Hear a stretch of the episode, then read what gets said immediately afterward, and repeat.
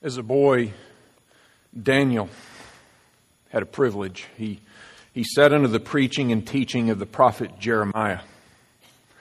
It, it's really amazing if you think about it, what you and I read in the book of Jeremiah in our Old Testaments, it's very, very likely Daniel heard with his own ears because Jeremiah largely is a sermon and it's a collection of sermons.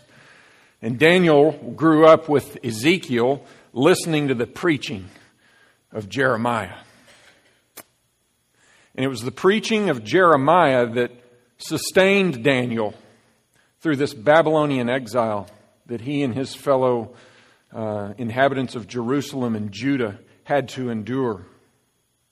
And his life circumstances that he found himself in were absolutely of no surprise to him. Daniel was told this was coming, and as he experienced it, he had absolute confidence that this is as the Lord decreed. He was not surprised that Babylonia, Babylon attacked Judah and took Judah captive.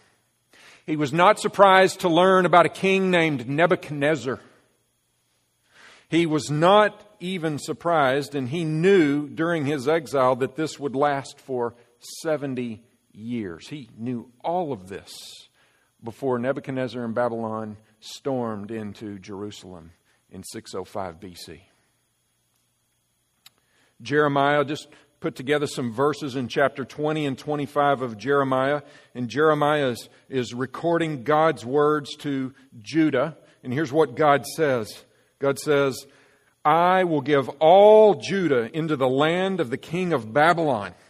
He shall carry them captive to Babylon. Behold, I will send for all the tribes of the north, declares the Lord, and for Nebuchadnezzar, the king of Babylon, my servant. And I will bring them against this land and its inhabitants. Then, after 70 years are completed, I will punish the king of Babylon and that nation, the land of the Chaldeans, for their iniquity, declares the Lord. Hmm. Wrap your head around that. Daniel understood that God intended the Babylonian exile, and the purpose that he intended it was to punish Judah's unfaithfulness to him. Daniel also knows in advance that Babylon will not survive their evil toward Judah. So I just, I just want to hit pause for a moment, and, and I, I want to give us a glimpse from the Bible of this one that we call God. He raised up a people called Israel to be his chosen people. And these people rebelled against him. And so then he raises up an adversary for his people called Babylon. And he punishes Judah in this case with Babylonian exile. And then our God is going to turn and punish Babylon for the evil they've done against Judah.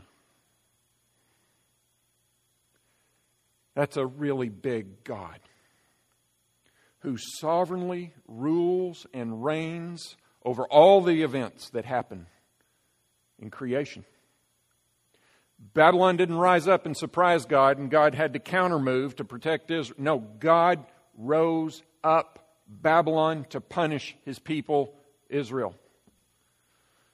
And then he punished them. He did this with Assyria in Isaiah chapter 10. He does this over and over again. That was a quick aside. Let's come back to Daniel's vision. He's 70 years old at this point in this dream. He's been in exile for 55 years, so he knows he's got 15 more to go. But here's what Daniel was not prepared for. He had no history, he had no background, he had no sermons from Jeremiah that were going to prepare him for what God revealed to him in a vision in Daniel chapter 8. God, in this vision that he gives Daniel, is unearthing new history, new prophecy. And Daniel has no background or preparation for what he's going to discern in this dream that Daniel chapter 8 is for us. So let's jump in. We are, yes, going to cover the entire chapter, but we're going to move quickly because much of this we already know. So let's move quickly to the in the front end here, and I'm going to camp out here in a later part of the sermon. So first of all, we pick up in verse one, and here's what Daniel writes: In the third year of the reign of King Belshazzar, a vision appeared to me, Daniel. After that, which appeared to me at the first. Now that first one was Daniel chapter seven. That's the ver- the first vision he had. Verse two, and I saw in the vision, and when I saw, I was in Susa the citadel which is in the province of Elam. And I saw in the vision, and I was at the Ulai Canal. Right, quick pause here. Let's get some history. Susa, the citadel, is a real historic city. It was soon in the future to be the capital of Persia, but it was not yet. And Susa, you need to know, is a very prominent city in Bible history there are two people that came out of Susa that were instrumental in God's unfolding story in the Bible. The first, in about 480 BC, was a queen, and her name was Esther. And we have a book about Esther. She ruled and reigned on a throne that was established in Susa in 480 BC. There was another that came from Susa, and his name is Nehemiah. And Nehemiah in 445 BC was sent from Susa back to Jerusalem to rebuild the wall. So, Susa is a prominent place in Bible history, and some massive people in God's kingdom came out of there. Today, Susa has been unearthed. This citadel is known. This canal, it's about 900 feet wide. It's dry today, but these are archaeologically proven places, and biblically, they are prominent and significant as well verse 15. Let's, let's do this. I want to unpack as we set the scene here. Daniel setting the scene in the first two, chap, two, two verses. Now go down to 15 because he says some more about setting this scene up. When I, Daniel, had seen the vision, I sought to understand it. And behold, there stood before me one having the appearance of a man. And I heard a man's voice between the banks of the Ulai, and it called, Gabriel Make this man understand the vision. So he came near where I stood, and when he came, I was frightened and fell on my face. But he said to me, Understand, O Son of Man, that the vision is for the time of the end.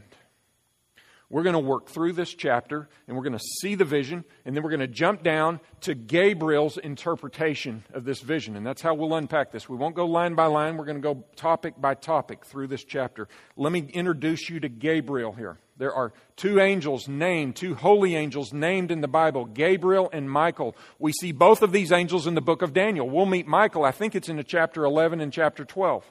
But here we see Gabriel for the first time. He is named four times in our Bible. The first right here in chapter 8, but we also are introduced to him again in chapter 9, where he speaks to Daniel on behalf of God. That's what an angel is, by the way, a messenger from God. We also see this very same Gabriel in the book of Luke. And he's busy in the book, of Luke. In Luke 1:19, Gabriel appears to Zechariah the father of the soon to be born John the Baptist. And he is the angel that strikes Zechariah's tongue and does not enable him to speak until, Zach, until John the Baptist is born. That is the same Gabriel. Seven verses later, Gabriel appears to the Virgin Mary and he unfolds for her what is about to happen to her. She is going to conceive the God child, Jesus Christ. That's who this Gabriel is. He's busy in God's kingdom. These are four instances that we see him at work. And look in verse 18. Here's, here's what we see further about Gabriel. And when he had spoken to me, that's Daniel talking, I fell into a deep sleep with my face to the ground. But he touched me and made me stand up. And he said, Behold, I will make known to you what shall be at the latter end of the indignation, for it refers to the appointed time of the end. We, we need to understand something right here before we go one step further. We need to understand what this means the latter end of the indignation. We need to understand the appointed time of the end. That is paramount to understanding this strange vision. What seems strange now, hopefully, will not be strange on the other end of this sermon. The indignation that Gabriel is speaking of here is the indignation of God.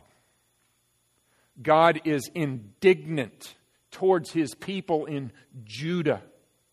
And Gabriel is saying, You're having a vision about that, and this is a vision of God punishing Judah for her unfaithfulness to him. That is the indignation. The appointed time of the end, it does not refer to the end times that we saw last Sunday in Daniel chapter 7, where the ultimate Antichrist rises up and Jesus comes and conquers him once and for all. It's not that end time that we're talking about in Daniel chapter 8. Rather, this is the time of the end of a particular season in the life and history of Judah where they are being punished for unfaithfulness to their God. So, God, we're going to learn here, in His love, in His love, disciplines His people out of indignant anger towards their sin against Him. But also, God, in His love, restores his people after a season of discipline. And Jeremiah told us about that in chapter 20 and 25. He's got a people, raises Babylon, Babylon punishes, he punishes Babylon. God, in his love, disciplines. It's not an uncontrolled, indignant wrath that destroys, it disciplines God's people and restores God's people. So, what you need to understand as we look at this vision in relation to last Sunday in Daniel chapter 7, you need to understand Daniel 7 has a time horizon of the ultimate end times. Daniel 8 has a time horizon that is more short term. In fact, I'm going to tell you it's 400 years after Daniel actually has the vision. It's, it's for a time in, in human history, in Israeli history, uh, right at 170 BC. Okay? So we're, we're not going in times, we're going intermediate times here. Now, as we break this down, there are three figures that are central to the dream that Daniel has had. Let's break down these three. The first one is the ram. Look in verse 3. Daniel says, I raised my eyes and saw, and behold, a ram standing on the bank of the canal. It had two horns, and both horns were high, but one was higher than the other. And the higher one came up last. I saw the ram charging westward and northward and southward. No beast could stand before him, and there was no one who could rescue from his power. He did as he pleased and became great. Listen, there's a lot of meaning in all that symbolism. Horns, one's higher than the other, one came up later. There's a lot of meaning that needs to be milked out of this. Look down in verse 20. Let's get the interpretation real quick from Gabriel. Gabriel in verse 20 says, As for the ram that you saw with the two horns, these are the kings of Media and Persia. Media and Persia. They came in after Babylon, right? We know this from Daniel 2 and Daniel 7. And so here we have a, an empire, the, the Medo Persian Empire, that we are already very familiar with. I'll just give you three points to, to build out that a little bit further. Media was the first and larger state within the Medo Persian Empire. It was the first and the larger body and territory. And it was the first that was let in. Darius the Mede stormed in to uh, Belshazzar's banquet where the handwriting on the wall happened, right? But, but King Cyrus came up and he was Persian, and when he took the throne, he made Persia bigger and more prominent than Media. And so that is Persia coming up as the second horn that grew taller than the first, okay? Um, we also see that this ram went west, north, and south. Why didn't he go east? Because he was in the east.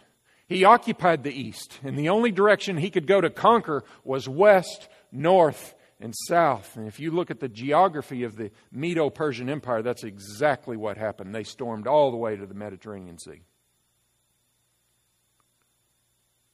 The second character, that was the ram. The second character is a goat. Look in verse 5. As I was considering, behold, a male goat came from the west across the face of the whole earth without touching the ground. You listen to these details, there's much in these details. And the goat had a conspicuous horn between his eyes. He came to the ram with the two horns, which I had seen standing on the bank of the canal, and he ran at him with his powerful wrath. I saw him come close to the ram, and he was enraged against him, and struck the ram and broke his two horns. And the ram had no power to stand before him, but he cast him down to the ground and trampled on him. Just a violent overcoming and there was no one who could rescue the ram from his power. Then the goat became exceedingly great, but when he was strong, the great horn was broken. And instead of it, there came up four conspicuous horns toward the four winds of heaven. Wow. we got a lot of horns, right? Horns are symbols of power. They're symbols of king throughout the Old Testament. They're symbols of might, of rule, of reign. So we have these horns that are having all these battles and coming up and displace, displacing some. And, and so there's a lot going on with this. And look at Gabriel in verse 21. He tells us about these horns. In verse 21 and 22, Gabriel says, And the goat, it is the king of Greece. So here we have the Greek Empire, right? Babylonian Empire, Medo Persian Empire. Then comes the Greek Empire, and follows it is the Roman Empire. And the great horn between his eyes is the first king, the first king of Greece. As for the horn that was broken, in place of which four others arose, four kingdoms shall arise from this nation, but not with his power. So we've also become familiar with the Greek Empire in Daniel 2 and Daniel 7. We know much about them. Greece was west of the Medo Persian Empire, north of the Mediterranean Sea, and it extended extensively beyond there. Alexander the Great was the leader of the Greek Empire, the first king. He is the conspicuous horn that comes out of this goat between his eyes. He's the first king, Gabriel says. The vision depicts swiftness of Alexander and the Greek armies. Because look what it says it went across the face of the whole earth without touching the ground. Remember last Sunday? It was a leopard with wings. Fastest animal, but also he flew. We're still dealing with the Greek Empire here. Here's how swift it was Alexander the Great was 21 years old when he took the throne. By the age of 26, he had conquered everything. Legend has it, think it's true, that he wept as a 26 year old young man because he was bored and he had no one else to go devour. and it was so swift, and his reign was so brief, because unexpectedly, at age 33, Alexander the Great dies. The horn between the eyes, the conspicuous horn, breaks. And now we have four horns that pop up in its place. And we do know from history that the Greek Empire was split into four territories that were led by four military generals of the Grecian army. It is one of these four kingdoms that takes the focus of Daniel's vision from this point forward through the end of the book. And that is where we will camp out. We need to look at the third character in this vision. And oh, is it a character? It's the little horn. Look in verse 9. Out of one of them came a little horn. Okay? This is the four conspicuous horns that went to the four winds of heaven. Out of one of them came a little horn, which grew exceedingly great toward the south, toward the east, and toward the glorious land. Footnote The glorious land is the Holy Land. It is the land of God's people, Israel. It is Jerusalem. Verse 10 It grew great, even to the host of heaven. And some of the host of the some of the, and some of the stars it threw down to the ground and trampled them. It became great, even as great as the prince of the host. And the regular burnt offering was taken away from him, and the place of his sanctuary was overthrown and a host will be given over to it together with the regular burnt offering because of transgression, and it will throw truth to the ground, and it will act and prosper. Hmm. Tough news. Gabriel, picking up in 23, interprets it this way.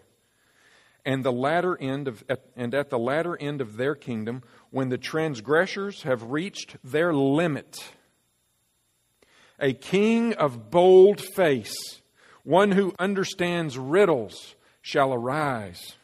His power shall be great, but not by his own power, and he shall cause fearful destruction and shall succeed in what he does and destroy mighty men and the people who are his, who are the saints.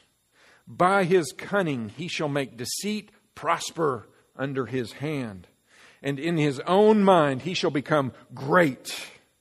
Without warning he shall destroy many, and he shall even rise up against the prince of princes, and he shall be broken, but by no human hand.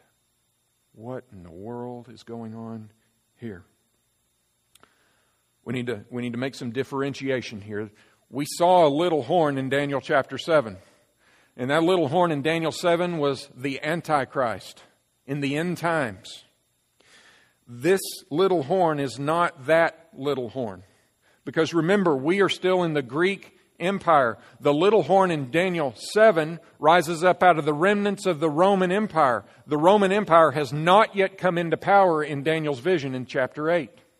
So this is a different little horn that rises up, and we need to understand some things about this little horn and about the time frames that this vision is dealing with.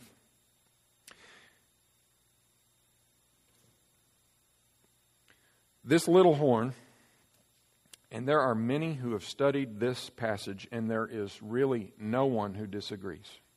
This little horn is a king, is a ruler of one of the four sub kingdoms of Greece. And he has a name, and he is a real human figure in history. And his name is Antiochus. Antiochus the Fourth.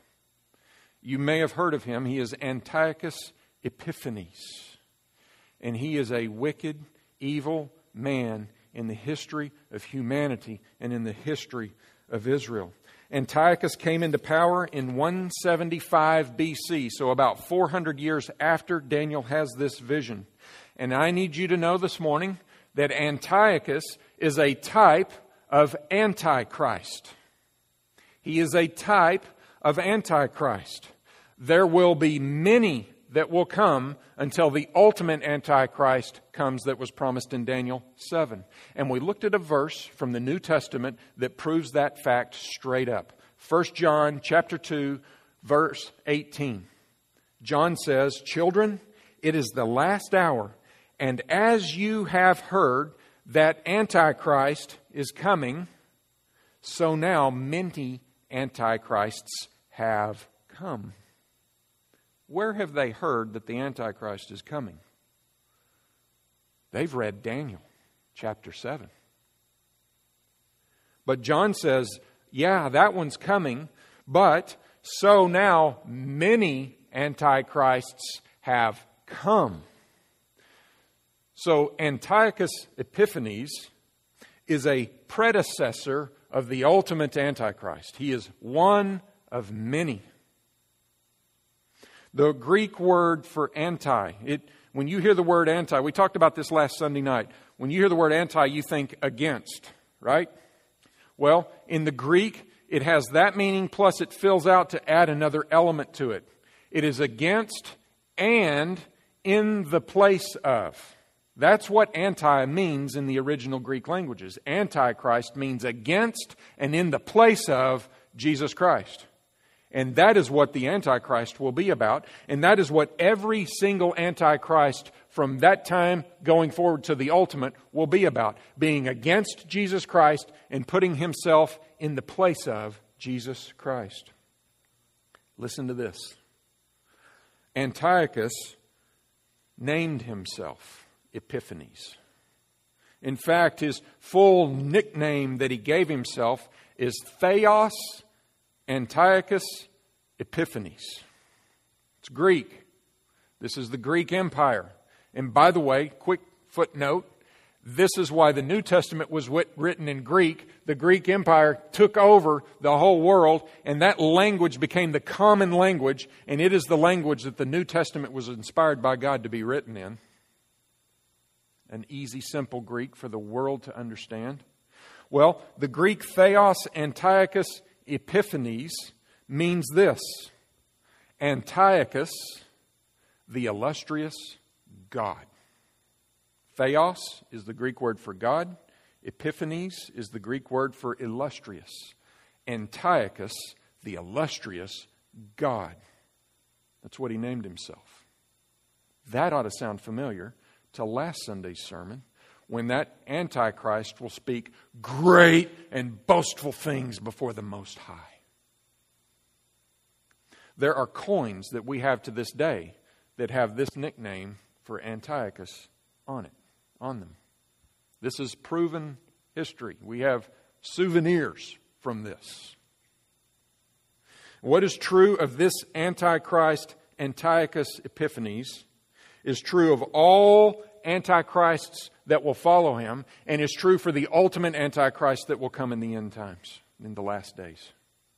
They are all cut from the same wicked cloth. In Daniel's vision, this Antichrist, Antiochus Epiphanes, turns towards the glorious land. And I told you earlier that is Jerusalem, the Holy Land. He turns toward, and what he does is unthinkable. We have this recorded from uh, the Maccabees and some other people in history. In Jerusalem, he went and he replaced the high priest with his own man. He went and entered the Holy of Holies and he sacrificed a pig on the altar of burnt offering. He defiled the temple precincts room by room, and he took sacred furniture out of God's temple. He attacked Jewish worshippers on a Sabbath one time with 20,000 troops, killing untold numbers of Jewish worshippers of God. He placed a statue of Zeus in the temple. This is what is referred to as the transgression that makes desolate in verse 13. And he ordered human sacrifices to be made on the altar of God.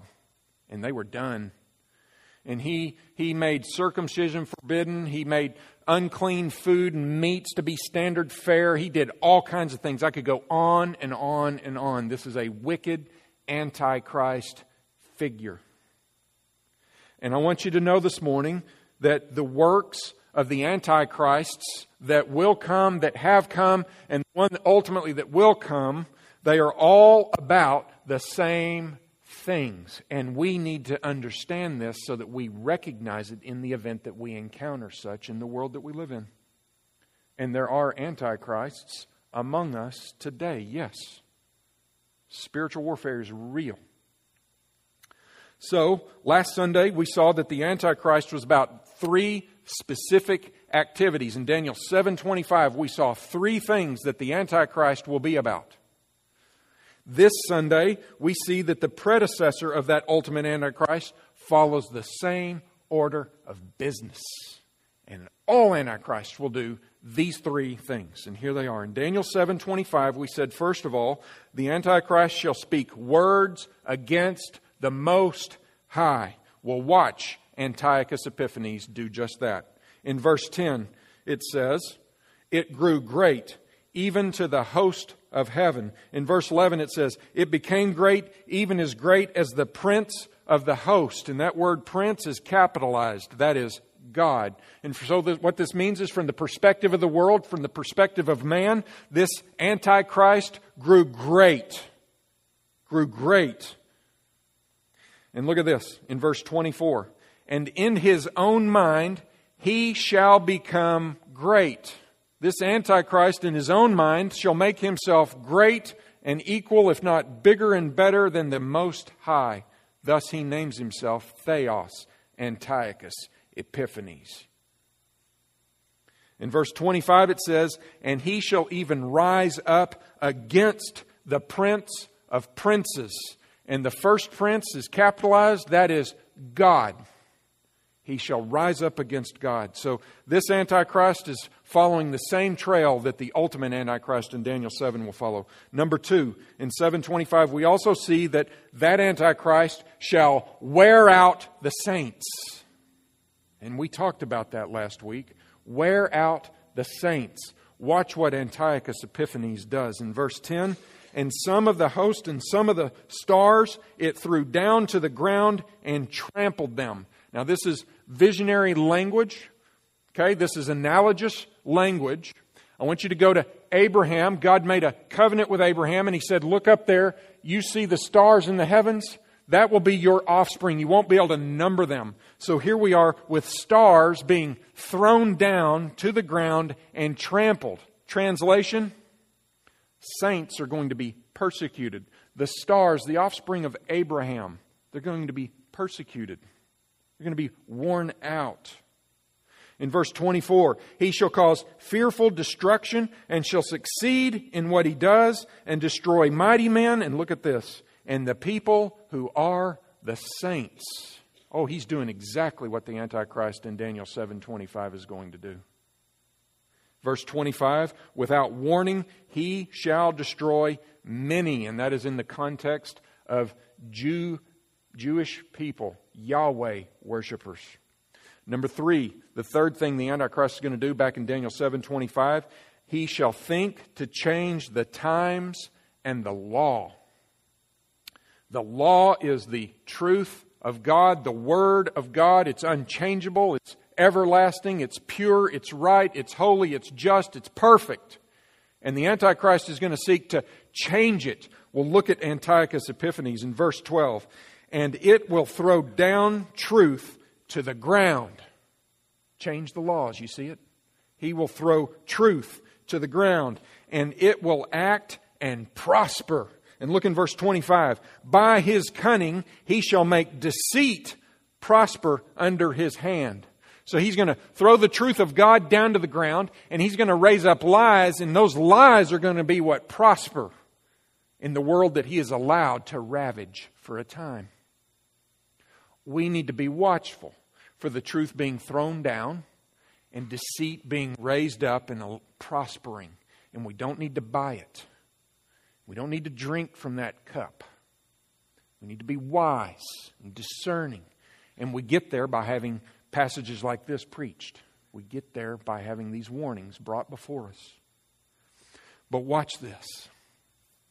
Like the ultimate Antichrist in Daniel 7, this Antichrist gets defeated. In verse 25, and he shall even rise up against the prince of princes, that is God, and he shall be broken. Dash, but not by human hands. Just like the rock cut out with no human hand brought down Nebuchadnezzar's statue in Daniel chapter 2. Just like the Ancient of Days in Daniel 7 will bring judgment upon the Antichrist with the one like a son of man. Antiochus Epiphanes will be and was brought down not by man, not by man, but by God, the Prince of Princes. There's a question that pops up in the middle of this passage. Starting in verse 13, it's really strange. Daniel is eavesdropping kind of in his vision on a conversation between two holy ones. Okay, these holy ones, uh, man, who are they? I think it's two angels. Doesn't seem to be Gabriel, but Gabriel, one angel does talk to Daniel, so maybe it's Gabriel and another angel. But in verse 13, we read this Then I, and this is Daniel speaking, then I heard a holy one speaking, and another holy one said to the one who spoke, For how long is the vision concerning the regular burnt offering, the transgression that makes desolate, and the giving over of the sanctuary and host to be trampled underfoot. And he said to me, so this other Holy One gets a question from another Holy One, and the first Holy One gives the answer, but not to the other Holy One, but to Daniel. And here's what he says For 2,300 evenings and mornings, then the sanctuary shall be restored to its rightful state. So, how long until the sanctuary shall be restored to its rightful state? 2,300 evenings and mornings. That's a fancy way of saying 2,300 days, I believe. You have an evening and a morning. We got that pattern in the creation account, and there was evening and morning on the first day, right? Or morning and evening on the first day. And that's said over and over again through creation. So I think we keep it in the same spirit of God's language in Genesis 1. So we have 2,300 days. If you do some math, that divided by 365, you get six years and four months that this will happen before the temple is restored.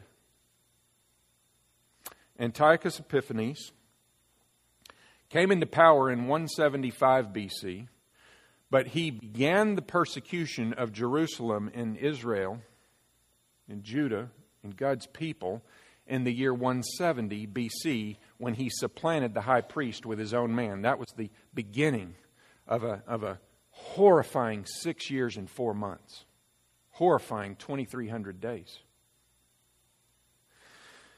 He persecuted Jerusalem from the fall of 170 BC until the winter of 164 BC, six years and four months. The temple was restored and rededicated on December 25th, 164 BC. Write it down, it happened.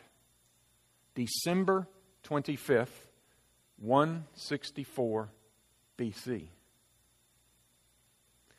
To this day, the Jewish people celebrate this day as Hanukkah. And this Hanukkah event is even referenced in John chapter 10 in the life of Jesus. We read this in 22 and 23. At that time, the feast of dedication, this is the rededication of the temple in 164 BC, December 25th. At the time of the feast of dedication took place at Jerusalem, period. It was winter. And Jesus was walking in the temple in the colonnade of Solomon. History the Bible is real. The Bible is true. It is accurate. Dates mean things. Numbers of days mean things. We need to be careful about how we translate them, but when they're obvious like this, we embrace them. When we're uncertain, we're humble and we say, don't know, could be this, could be that. But here we have black and white calendar work by our God. Calendar work by our God. Look in verse 26. The vision of the evenings and the mornings that has been told is true. This is Gabriel speaking. But seal up the vision, for it refers to many days from now. Many days from now equals 400 years, roughly, give or take. You know, I didn't do the math exactly, but from about uh, 580, no, 550 BC when Daniel has the dream to 170, 163 BC. You've got 400 and something years. 500 and something years. He's to seal this vision up. That doesn't mean hide it and keep it from people because we have it in the Bible. No, seal it up means mark it down as going to happen. Set the seal to it. Stamp it. Done deal. And Gabriel says it refers to many days from now. So then we have this final piece in verse 27. This is the last verse. We've chopped every other one up to this point somewhat quickly. Here's the last verse. Verse 27 And I, Daniel, was overcome and lay sick for some days. Then I rose and went about the king's business, but I was appalled by the vision and did not understand it. Huh. we, we have here a picture of a man. He is 70 years old when he has this vision. He has been in captivity in Babylon for 50 five years. And now he gets this. And he was overcome and he lay sick for some days. But then he picked himself up and he went about the king's business, faithfully serving not the king, Belshazzar, but the king of kings, God, who decreed it appropriate that Daniel be an exile in Babylon serving a pagan king named Belshazzar after he served Nebuchadnezzar. And soon he will serve Darius and others. So Daniel's vision is, a, is horrible as it relates to the people of God. It made him sick for some days. And he even says he didn't fully understand it. We have hindsight. We can look back and understand what he couldn't yet. But one thing that he did know is that there are terrible persecutions coming to God's people. He knows this for a fact from this vision. And though it's many days from now, he grieved for those as if he was with them. And I'm hearing Hebrews, I can't remember the reference, but grieve with those who are in prison as if you're in prison with them. That's Daniel here. He loved the kingdom of God and God's people so much that even 400 and 500 years in the future, when he knew great persecution was coming from this little horn, he grieved so much that he lay sick for days. He cared about ultimately the church. He wasn't indifferent because it didn't involve him. Whew, glad that's not me. I'm glad I'll be dead because he didn't say any of that. He lay sick for days. His zeal was not based on what's in it for me. What does this have to do with me? Oh, nothing for me? Okay. No, no, no, no. He's all in in God's kingdom for all time. He's all in, whether he's alive for the stuff or not. This revelation overcomes him, and he doesn't understand it, but it doesn't say he didn't believe it. He humbly said, Lord, I don't understand, but okay. It makes me sick. But blessed be your name. Look at what he does. He arose and went about the king's business that God had put him in charge of. What a sign. What a demonstration of a man who is rock solid, steadfastly following after God. I like to say this a lot. I like to talk about spines that have steel in them, and that steel is made of the gospel. Daniel's got steel in his spine. He gets up and he goes about the king's business. He doesn't melt, he doesn't dissolve, nor does he just throw it all off and say, it doesn't have anything to do with me, I'm not going to worry about it. It's too big for me. What a sign of trust in the assurance and sovereignty of God. This is how we are to function in the world that we live in.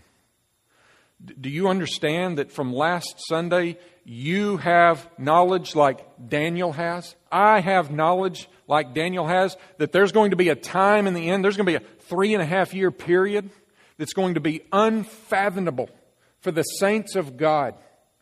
They're going to be trampled by the Antichrist. We know the same thing Daniel knows about the ultimate end and the ultimate Antichrist. I think it behooves us, I think it is worshipful of God for us today to pray for persecuted saints maybe a thousand years from now. And maybe our prayers will be used a thousand years from now to preserve a saint through the most unthinkable persecution. I, I think we should be faithful to pray for saints in some unknown time in the future that are going to be persecuted. Because if we were them, we would want people to pray way back then for us now. That's one lesson that we need to learn from this. But there's another one. I have not yet preached a fully Christian sermon this morning because I have not taken this to the cross of Jesus Christ in his resurrection on the third day.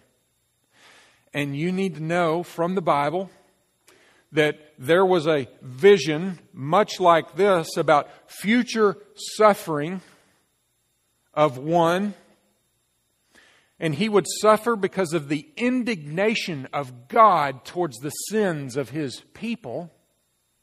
And in Isaiah chapter 53, 150 years before Daniel's vision, Isaiah writes a prophecy about one who would come and he would be like a lamb led to the slaughter. He would be silent before his accusers, and he would be sheared like a lamb, and he would be afflicted, and he would be wounded for our transgressions. Isaiah had that vision from God. And I dare say Isaiah put his stylus down and moved the parchments aside, and maybe he laid sick for several days. But I know he wept and he grieved over this prophecy he was given. And from that point, 750 years later, Jesus Christ steps down out of heaven into time. He's God Himself in the flesh. He took on a human body. He never did what we did. He never sinned. He never was wrong against God. And yet, there was a time of indignation placed on him. God was indignant against the sins of mankind, so much so that Jesus Christ, sinless that he was, hung on a cross and he said, My God, my God, why have you forsaken me? He experienced the indignation of God, yet he didn't deserve it. We did. And so God dealt with his indignant anger in a loving way on the son that he loved and on you and me that he loves because he says, I came and died. And if you'll believe in that, you won't experience my indignation like, like Judah did in 170 to 164 BC. No, I, I do that again. I do that in 33 AD and I do that once and for all, and you won't have to experience what those people did because I've provided a substitute. And his name is Jesus Christ. Would you believe in him? And would you embrace him as God in the flesh and Savior and Lord? And I'm telling you, if you believe that, you are forgiven of all your transgressions and you will not personally experience the indignant wrath of God for your sins. This Jesus, he knew Isaiah's prophecy in 53, written 750 or so years earlier, 800 years earlier. He knew it. He set his face like flint towards Jerusalem, and he marched with his disciples because he had an appointment with God on a hill called Calvary where he had to taste and experience and drink the wrath, the indignation of God. And yet he went about the king's business and he did it. And he beckons you this morning, Christian, remember me. That's what he says in this sermon, in this portion now. Remember that I did this for you. And he says to you this morning, not yet, Christian, if you're here, I did something for you. And I invite you to believe in my substitution in your place so that you don't experience my Father's wrath. I want to take that for you.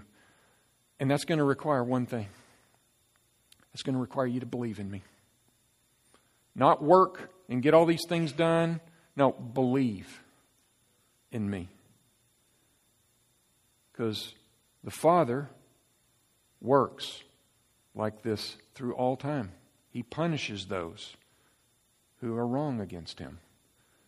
Your punishment could be absorbed by me if you'll believe in me. So I invite you this morning to consider this Jesus, consider this pattern of the way God works through the history of humanity and the history of his people. And I invite you this morning, Christian, worship Him, reflecting on the fact that His indignation is no longer towards you because Christ absorbed it. And I urge you, non Christian in this room, consider Him and let Him take that in your place so that you'll be right with Him for all of eternity. Let's pray.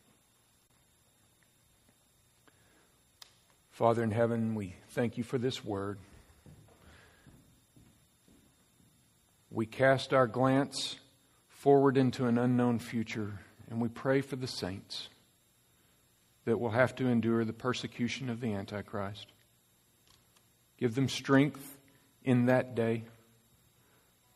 Fill them in advance with your word.